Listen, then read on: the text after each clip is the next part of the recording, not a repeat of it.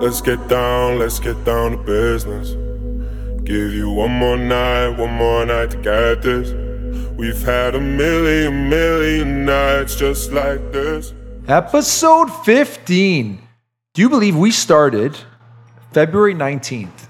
Are you was serious? Yeah, February 19th was our first episode. Really? And now we're about to finish. This is 15 episodes. That's a We're gonna- birthday I think we're going to do a season, like season one, season two. Well, maybe we should like really tell the listeners what the past 25 minutes look like.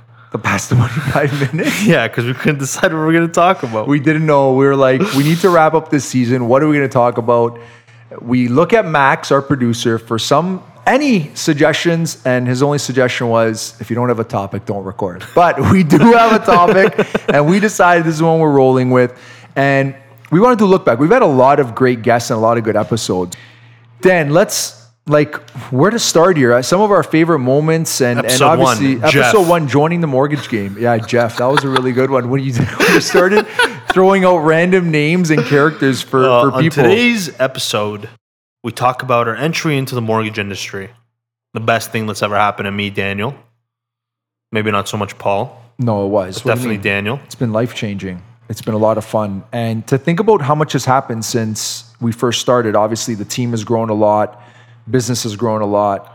You know, you have COVID, you have shutdowns, you have Italy winning the Euros. You Let's got, you know, go. you know, Maxi getting kicked off Bet three six five. A lot of things. A lot of things. A lot of things happen. You know, Conor McGregor breaks his leg, and uh, Dan's so- the so- most. Dan's like super. You, I don't think you've been more confident than that. Outside of you getting the job as a mortgage specialist. There's not like I tried talking you out of it and you took it personally. It was almost like I was telling you, Dan, that shirt doesn't look good on you. And I'm just I- like, Dan, I, hung up wouldn't do that if I were you. I wouldn't do that if I were you. You got mad that I wanted to put a dollar on Dustin. No, I didn't get mad that you name- won it. I got mad that you did. you said you would never talk to me again if I bet on the other guy. and I hung up the phone. Uh, Guys, we're not gamblers. I just throw line two dollars here and there. Just You know what's hilarious? Today we had that meeting with Beep, and um, she and uh, she's like, "Did you guys know each other from before?" I know.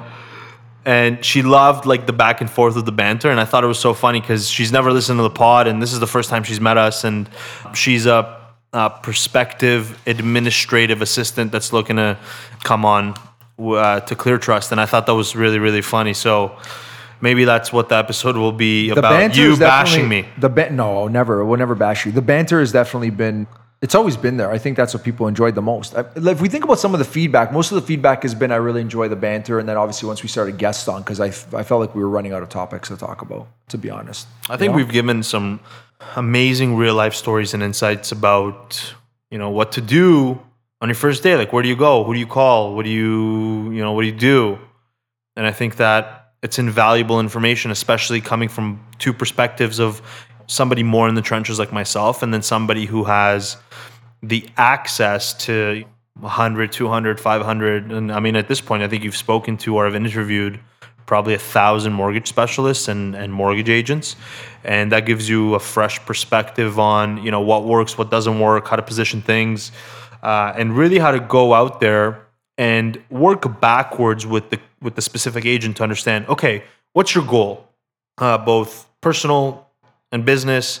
And then how do you work backwards based on the experience that you've gained over the last let's call it i think 10 years it's been that you've been in mortgages or mortgage managing to get them to that stage? And i think it's it's really invaluable. And then me to be able to talk about the nuts and bolts of you know certain things and the way you handle certain objections and the way you onboard certain business i think is also something that i would have loved to have when i was starting out. I would have i would have taken and ran with it. So not only am I having the best time recording this and I look forward to it, but I think it's it's really helping out people that, you know, want to join the business, are in the business, or are thinking about getting into the business. Yeah, I agree. I think where we really felt like we hit our stride was episode three with banker to banker to broker. I think that's our best episode. That was that was one where we felt like you know what we're gonna have like a Oh, no, Rookie of the Year is- our most Rookie of the Year is a really good one too. Yeah. Rookie of the Year is a really good one too. And then obviously you know the so you want to get hired one where you're asking me about what I look for. I feel like anyone that listens to this that I interview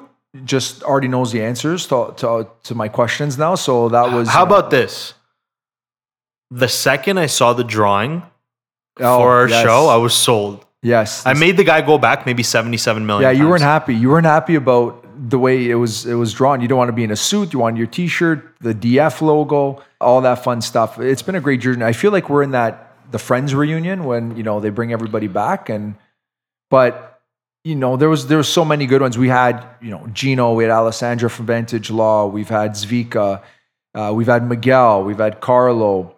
We've had Max, you know, so we brought in some guests, and, and season two is going to be a lot of fun. We're going to bring in a lot more people. We have we have a really huge guest in the first episode of season two, which I'm really really excited about to have him on. I know we were supposed to do that for a while. You know, one of the other topics that I think when you when you think about feedback that we've been getting from people that listen, what are some of the top feedback that I mean you've been gathering from anyone that calls you? Because you said you get a calls people saying, "I love the podcast." I always ask, and I think you alluded to this previously about my personalities that don't tell me what I did right or what I did well. Tell me what I did wrong and tell me what you want to see. And I'm having a challenge getting that out of, out of people. I don't know if they want to hurt my feelings, they don't want to hurt my feelings, or if there really isn't anything, which I don't believe there to not be, because there's always a place to improve. But the feedback that I'm getting is that when we took that two month hiatus, I was getting messages being like, Where's the pod? Like the impact that you and Paul are setting onto the broker community is invaluable and it's kind of refreshing that you sit there take the time and talk about real things when it comes to mortgage brokering and i guess overall sales activities and management and it's just such a rewarding feeling because like i said i have the best time doing this like Yeah, i could sit here all day Yeah, it's a lot of fun. I get a lot of messages too from from you know people on LinkedIn that I, I really don't expect saying I love the podcast and, and that type of stuff. I think the feedback I get is I say I digress too much, so I try to stop that. And then the other main feedback that we get is uh, is is mainly all positive about you know just people loving it. I think I think we can make some adjustments probably to like some of the intro stuff and maybe doing a recap. I know we've heard that from other podcasts and stuff like that, which I think that's in the works. Uh, Daniel's working on that, so I'm gonna might be able to remove my favorite part when I get to say what episode it is. But other than that, I think it's been really really fun and it's been a great uh, just a, I don't know, it's been an amazing experience. So I, I agree with you. One of the topics that we haven't dived into yet is at what point should a top producing agent get help right? Hire an assistant build build a team. And so dan i know for you at the big institution you didn't have one and you were cracking close to well i hired one at uh, oh yeah you did actually. Yeah she was Oh, awesome but it was brain- part it was part-time. brain cramp there Yeah, me. no, I had one. I can't remember if it was 40 or 50. yeah you were close to right on the cusp i totally forgot about that yeah we did Yeah, I had a yes. part timer. She was awesome. yeah She was in uh, underwriting, actually. And I got my first taste at, I can't remember if it was 40 or 50 million. I think it was in between there. I think Yeah. we, we knew as you were trajecting up there, we had to get you one. So from the institution, you got one. You come over to the broker side.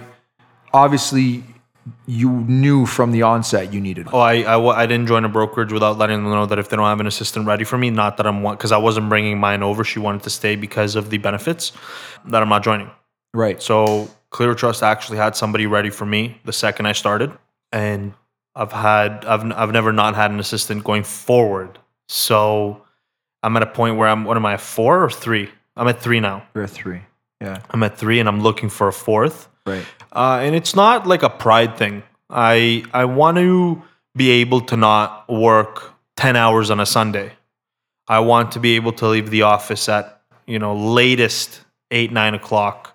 I want to be able to spend a little bit more time with my family, and and I love what I do, and I will live here if I had to, which I almost do.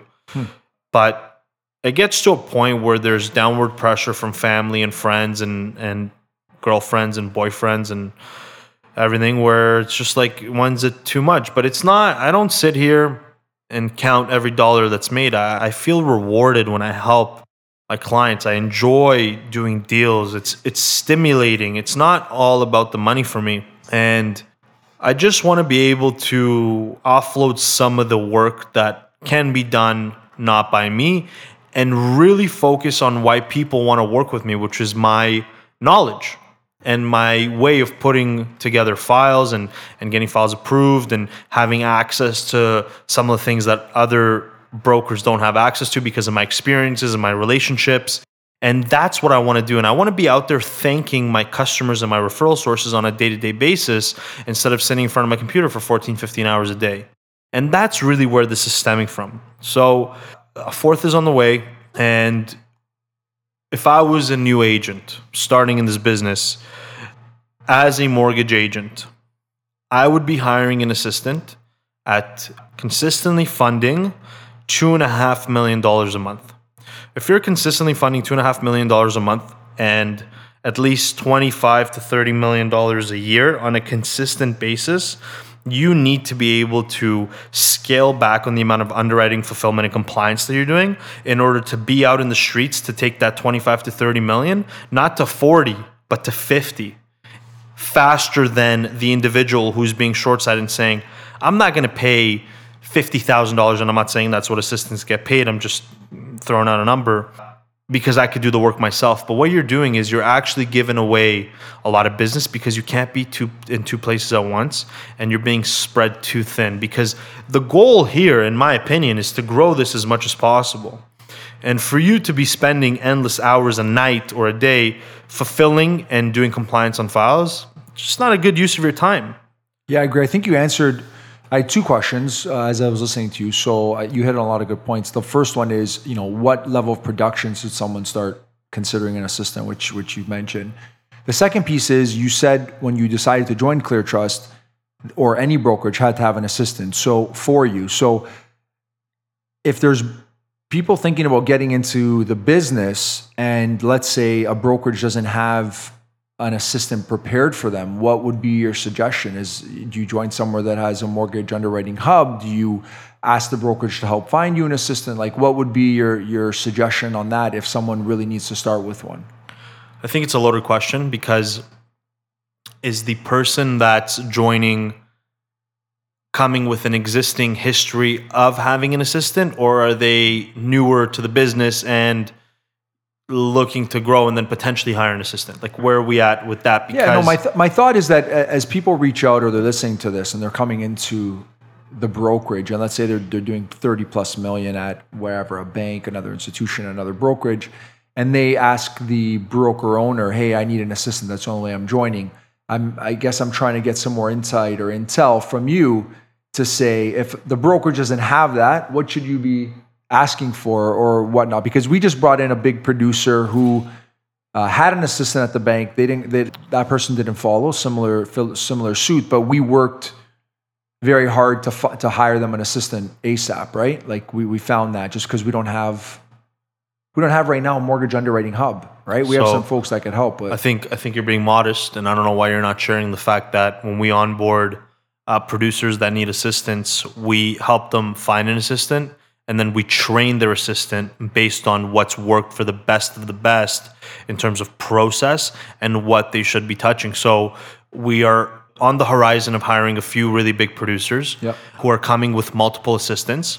And we've set up a team, and I am not sure if, if I'm, okay to, am I okay to share this? Yeah, yeah. We've set up a team where we will be training new assistants slash the assistants that they bring over if they decide to bring them over to be able to have that transition be seamless. But we don't have an underwriting hub.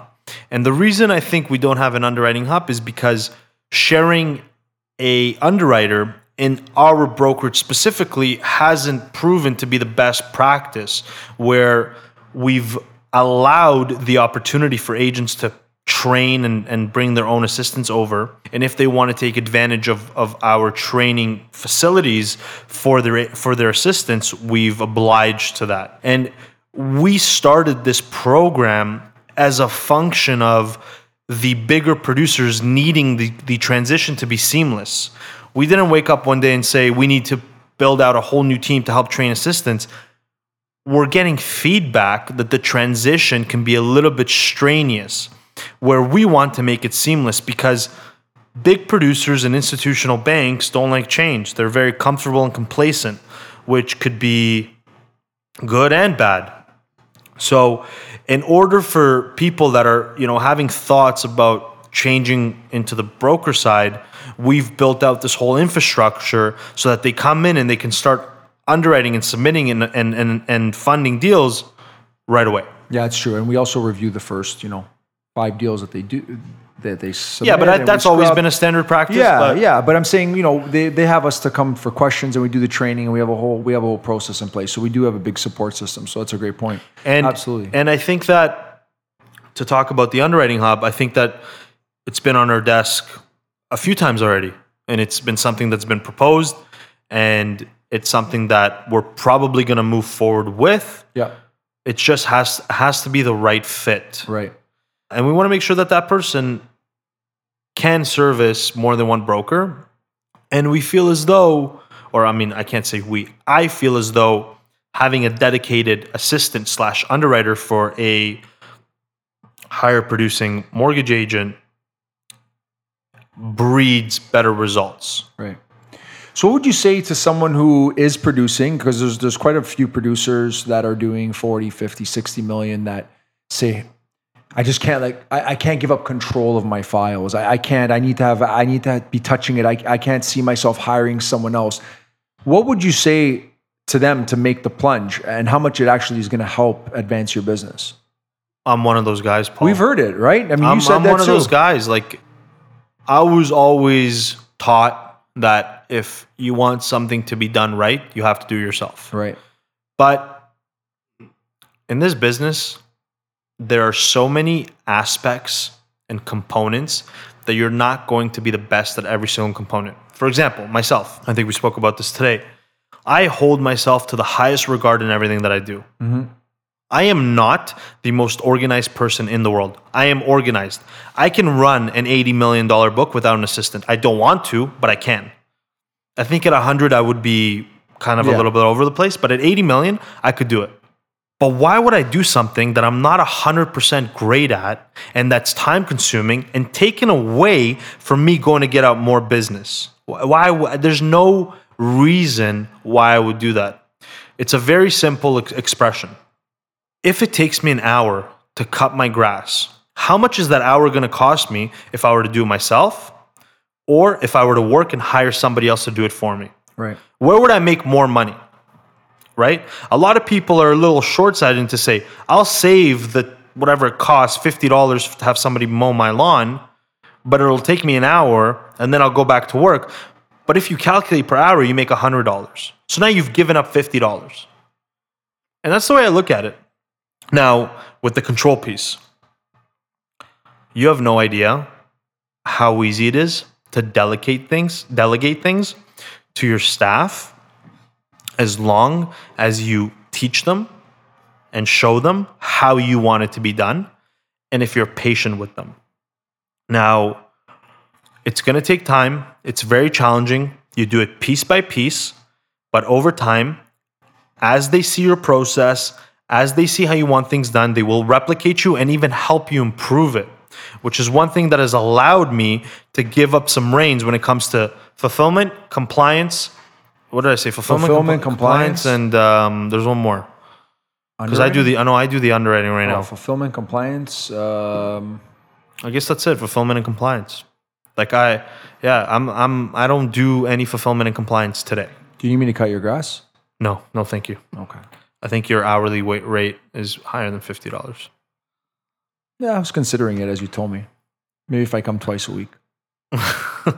no, I don't want. To. No, I think honestly grass. it totally makes sense, and I've heard it over the years with large producers. You know, in production, just no, I need to touch every single file. I'm too busy, and I can't foresee myself being able to train someone. And there's all these things, but when you really break it down, even just for numbers and cents, the amount, you know, how many deals you have to bring in to pay for the assistant. That's that's another like Right? I can Paul. I can sit here for the next hour with you, and I can break down every number, every deal, and show you that it makes sense. And I'm I love gonna sit here that. and I, just, I do have dinner in an hour because- but I, with my family. But otherwise, I could stay here all day with you. because it does make sense. It, oh, and I yeah. wouldn't say it, you know, just for to say it. I agree with you for sure. So it's all great, and I think I think a lot of people have asked us this question, and I know on the questions from the listeners that was one of the things. You know, when do you get an assistant, or and, and then I remember you mentioning in that episode that one of the best moves that you've made was hiring you know a few assistants, right? If it was So- up to me, yep, I would have ten of them right now.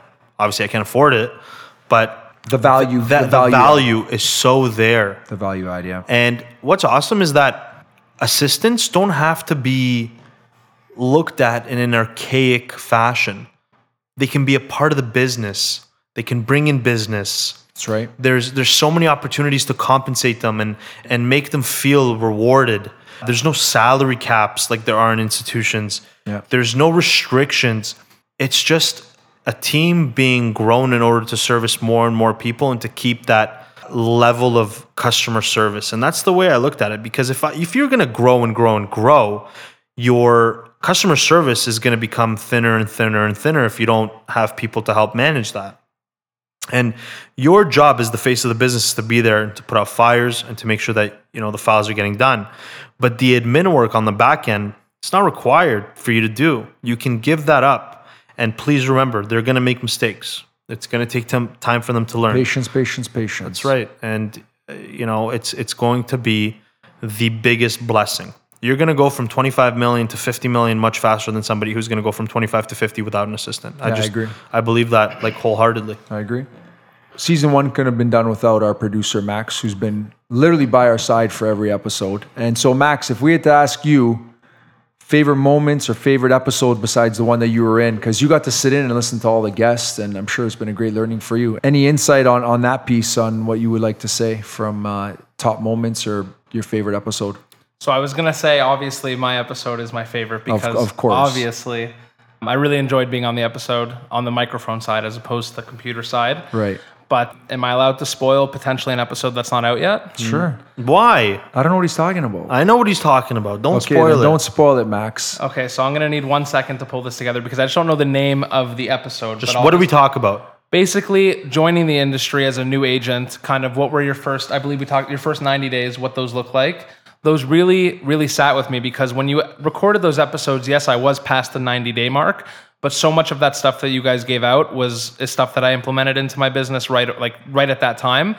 And it really is invaluable. Just the little the little tips and tricks you guys give out on that episode specifically on how to build your business from the ground up as opposed to shooting for the stars on day one i find it so valuable. The infrastructure building infrastructure as opposed to just hitting the ground running and grabbing everything in sight i think that years down the road i'll look back at tips i took from that episode and be thankful i implemented them as early as i did I wonder if that was the art of discipline or meat and potatoes of prospecting or banker to broker. But I mean, it honestly might have been it might have been which one? It might have been a mixture of all of it of because them? uh, I feel like the, all three episodes you just named, I, I vividly remember pulling stuff from. So I'll go with those ones. And then again, every guest you've had, I, I, I think I said to you right before this episode, you, you're picking guests very strategically in terms of it's not the same story every time. You had a, a lawyer, Private insurance, lender, insurance. pri- it's you're, you guys are all over the place, which I really appreciate as a We listener. had a as a new, we, we had a new agent, older a agent. new agent, right, a seasoned Gino agent. I mean. Yeah, yeah, we had we- Carlo yeah, we telling us We the a social failed media agent. side of stuff. A failed, yeah. Honestly, you guys,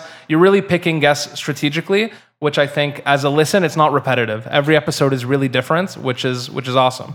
Yeah, it's been a lot of fun. I think the fact that you get to tell us that uh, you know where we have listeners from and that it's evolved uh, around you know Portugal and England and Holland and stuff like that. I think that's uh, it's it's awesome. It's it's been a lot of fun and that's really a wrap for season one. I have a 15 question for episodes. Maxi. Oh, you do? Yeah. Okay. Max, first year in mortgage brokering, technically. Yeah. No, no real Canadian mortgage brokering, like full brokerage experience coming from insurance on the underwriting side. You funded or have closed year to date. How much? Uh, funded volume, we're at just over 15 million. Okay, we're in what? July. We're in the middle of July. What do you expect to, to do for the rest of the year?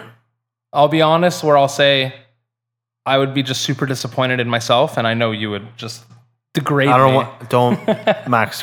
No, make sure you honestly. pick Oh, is this like a rerun of that last episode 20, or what? 20 million is I have to hit 20 million this year. I, I've come too far not to get to 20. 18. Yeah, Paul has me at 12. I'm really surpa- stretch, I'm stretching for 25 to 30. That's where I want to be at this year. I think I'm in too good of a position not to get there to take advantage of where I'm at already. So, give me one strategy that you've taken out of the pod because you've been you've been here every time we record.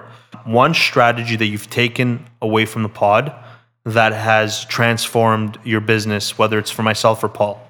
I really think it's it's the way that you guys continuously talk about relationship building to the point where yes, your clients are the borrowers, but at the same time, the the referral sources and the center of influences are so important to your business and to not just treat them like as transactional as some might, but to really gr- build relationships with them naturally, of course, but outside of business to the point where picking up the phone and talking to these these these center of influences becomes second nature to you, like you're calling a friend of yours. And I think that's so important because, first of all, something that I've noticed is when not when things go south, but when there are just things that you need to handle immediately with a deal, having the luxury of just calling somebody that you're comfortable speaking with is makes this job so much easier. And that's something that I've really focused on with my personal my realtors and referral sources. If something if there's something I need answered, it's not awkward or uncomfortable or I have to book an appointment, I could pick up the phone and call these people right away. And a lot of the reason why I, I value that so much is because of how you guys explain, especially, I mean, when you're explaining building your business, having that relationship with referral sources is so important. And the second one, I'll give a, a two piecer to that. It's the BDMs and the underwriters at the banks. Building a relationship beyond just emailing and, and kind of that, that boring, I guess, cookie cutter email type, type strategy that you use. Knowing these people on a personal level just makes everything so easy that when when you need when you have a question or you need something answered, but beyond just that, it's enjoyable working with these people, which I find so valuable for me because I think I'm a social guy being able to really just enjoy speaking with the people you work with as opposed to using them for the work you need done, I think is so valuable. And that's something I pulled from you guys directly. Close us out, Paul. Season That was one. great. I gotta say, Dan, you've become really comfortable in front of the mic. From when we Was I first started. uncomfortable? No, you weren't uncomfortable. There was just, you know, I just I was the swearing evolution, too you've much with you, evolved. I know, no, no. Episode one, you had a little bit of sweat coming down. You were yeah, a little jittery. episode Um, one, a little yeah, jittery. and then less edits. Like we almost can do these without even editing Yeah, anything yeah. at all now. You know, so it's Are you come going to long sing way. for us? End of season one. You got to do something. You guys don't know, but Paul is It's an incredible. coming, Rome. It's coming, Rome. That's what they were saying because everyone was saying England, it's coming home, but we changed it to it's coming, Rome. What do you want me to sing? Every time everyone keeps asking, I, I've done, I've done. an incredible voice. no, no, no. Give I've us done, something from I've Disney. done, I've done. Uh, start spreading the news. Disney. yeah, yeah, yeah. Let's get a No, little Disney do- going. no, I'm not doing Maybe a little Mulan. Mulan. Yeah, No, that's no, my no, favorite no, Disney no, movie. no. Let's get down to business. There you go. That's all I got Oh! for you. to defeat the Huns. That's Kat's favorite movie. How do I know Disney? I don't know. Maybe we can cut that piece out. No, why would we cut that I don't out? know. All right, it's been a pleasure.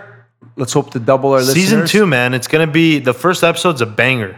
Listen, there's very uh, Maxi. I want you to look up when or in what show has season two been better than season one because it's always I always find that like part two of, of a movie is never as good as part one, but we got to think about it. I have one in mind. Give me one. Oh, Rush Hour 2. Rush Hour two I was personally Oh, I love adore Rush Hour more two. than Rush Two Hour was 1. good. Rush and I Hour think Dan two was agrees with me. I have a couple scenes in there that are just Rush just Hour true 2 me. is money, and I think season 2 of The Excellence of Execution will follow. Wow, we got to end on Confident.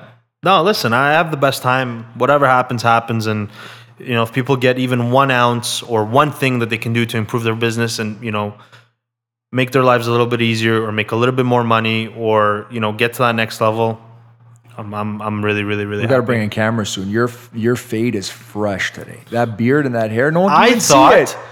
yes, listen to this, okay? Seven o'clock hits last night, okay? I'm like, I'm staring at my computer.